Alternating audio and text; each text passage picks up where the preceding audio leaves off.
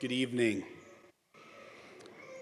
I think Jesus makes very clear in the gospel this evening, right?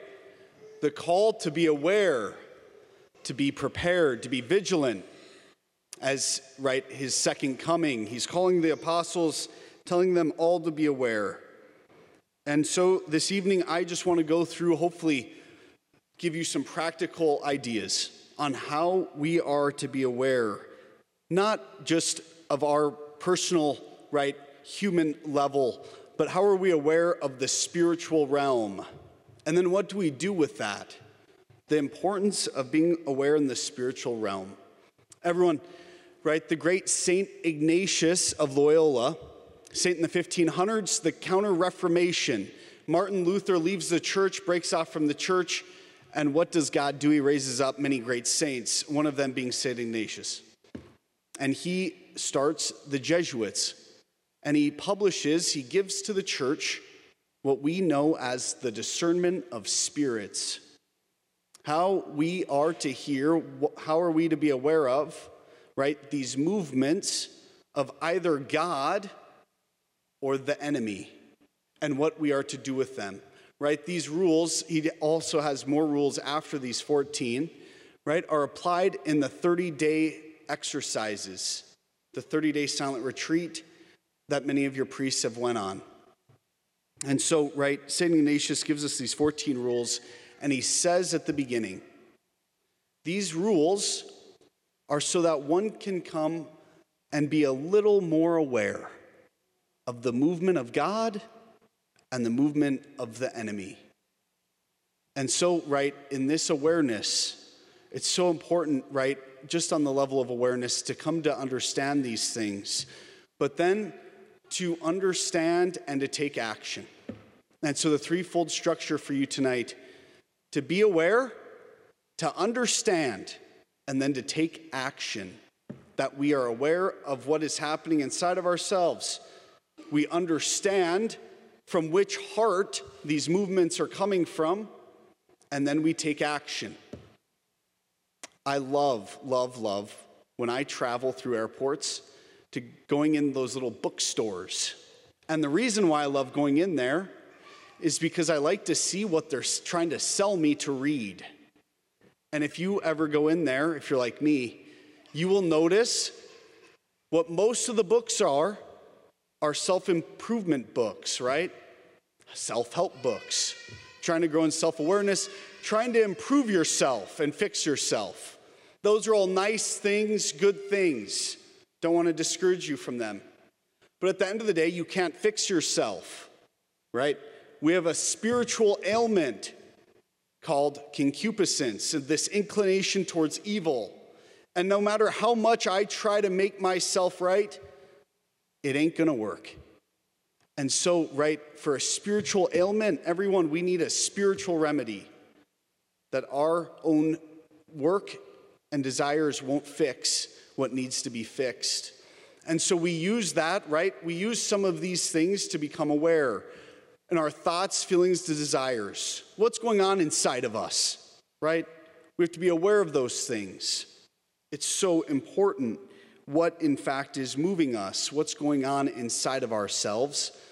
That is so heavily impacted by our family of origin, right? Our history, what we've done, what has happened to us all sorts of things play into this complexity of who we are. And to be aware of that, our thoughts, feelings, desires. But number two, right, to understand what is going on is so important.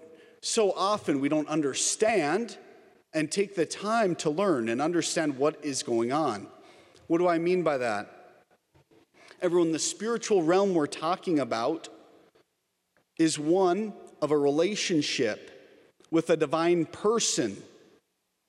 It's not just my own internal thoughts and feelings, those are good, but those aren't spiritual per se. What is spiritual is when we're interacting with another person. So, God, right? Jesus Christ, the saints, the angels.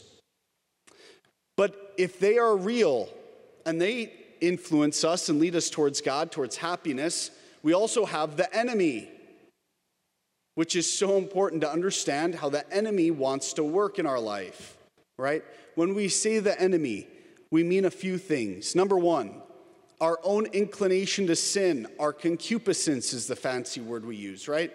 This inclination towards evil. When I want to eat 15 Big Macs at once, that's not how God intended life to be, right? That desire I have in myself has to be healed, has to be properly ordered. Number two, right? This, when we say the enemy, it also means Satan and the demons, right? The evil one who wants to destroy our life, right? If God wants us to be happy in this life and the next, you can be certain that Satan and the demons want us to be dishappy. Is that even a word? Unhappy, sad, alone in this life, and forever with them in the next, right? And so we're in this cosmic, this true battle, this spiritual reality that's more real than this world that we live in now. It's all happening around us. And we have those influences, both of good and evil. The good thing is, right, everyone, God is infinitely more powerful because he created Satan who fell and disobeyed him. And so we don't have to worry about the power of evil if we remain fixed on the goodness of God. The third thing that we talk about, right, is the influence of the world. That the world is also, right, we're enemies, we're at uh, war with the world, that the world influences us towards evil. And so we have to understand, right, am I receiving from the heart of God or am I receiving from the heart of the enemy? right? This spiritual reality, if it's a relationship, then we're speaking about level, a level of the heart where we're receiving from a heart, a real person, right? And so it's critically important to understand where these things coming from. That all that I experience isn't by chance, but has some eternal meaning to it. And so, to understand, a reflection question for you tonight do we take the effort to come to an understanding of what's going on inside of us on a spiritual level. Right? There's materials out there, you know, stacked high. Do we take the effort, right, to learn how God works and how the enemy works so we can reject him? It's really a meaning of eternal life or eternal death, everyone. And so to take that effort, to put in the work to understand. Number three, right? Be aware, understand. Third, take action. If, right, if this is a cosmic battle, if there's enemies, if we're being influenced by good and evil, we understand what those are. We need to now take action and reject that which comes from the enemy, not listen to, push to the side, not trust, turn away from. And when we experience God, or consolation, we accept it, we receive it, we let Him pour it into our heart, we hold on to it, we turn towards it, we trust it. Right? It's so important because we're humans. If we're just floating along life, right, and not making concrete choices about these things, we're probably not going to end up in a great place. We have to make choices to choose the good, to choose the Spirit, the heart of God, who's trying to pour himself into us, to accept his peace, joy, love, patience, self control, right? The gifts of the Holy Spirit. The, the three theological virtues faith, hope, and love. And we reject the movements of the enemy discouragement, hopelessness, right? All these things that turn us away from God to take action, right? That's what God calls us to. Those three things, so important. And why are they important? Because I'm here to tell you tonight that God has a plan for you. I don't know if you've ever thought of it, but God has a real, true, substantial, detailed plan for you. An exciting plan, one of joy, one of happiness, right? And not only does he have this plan, but he wants to actually reveal it to you and tell you about it. That's what's so exciting, right? The whole fun of life is coming to understand and discover God's plan that he has. We don't want to overthink this plan, right? God's desire for us, God's plan that he has for us. If you're married, wake up in the morning and live like a married person, right? It's not all that complicated in many ways in the sense of, right, we don't have to wonder at every single moment of our life, what does God want me to do, right? Father Vetter's a priest. I wake up in the morning and I say Mass, right? At 7 a.m. That's what I do. I don't have to think or worry or discern, right, what's going on there. I do my duty. The level we're talking about, everyone, is a more refined level of how God wants to move us and his plan for where we're going. I'm right, I think about it often. I think many times we can get lost in this sort of running on the hamster wheel of life and not actually put our energies and our effort in what God wants us to. Right? To put our effort into what God wants us to. And then the rest gets figured out if we simply do what God wants us to. And so here I have three questions for you tonight. You can write them down, take out your notebook, write it into the missal, and take it home. No, don't do that. Won't have any left. Three questions for you, which I have found extremely helpful in prayer. Practical questions. But I'm here to tell you, God will answer them. And so don't be surprised when He tells you something and now you have to decide am I going to accept this and take action or not? Right? And here are the three questions paired with, right, three different perspectives of how we can approach God in the spiritual life. Number one, praying like a doctor, right? A doctor's whole perspective is where is someone sick and to heal that. And so to ask Jesus, Jesus, where am I most sick? Jesus, where's my family most sick? Jesus, where's my business most sick? Jesus, where's my, uh, where's my parish most sick? Whatever it is, right? Jesus wants to reveal that to us. Why? He's the divine physician, everyone. He wants to heal that place.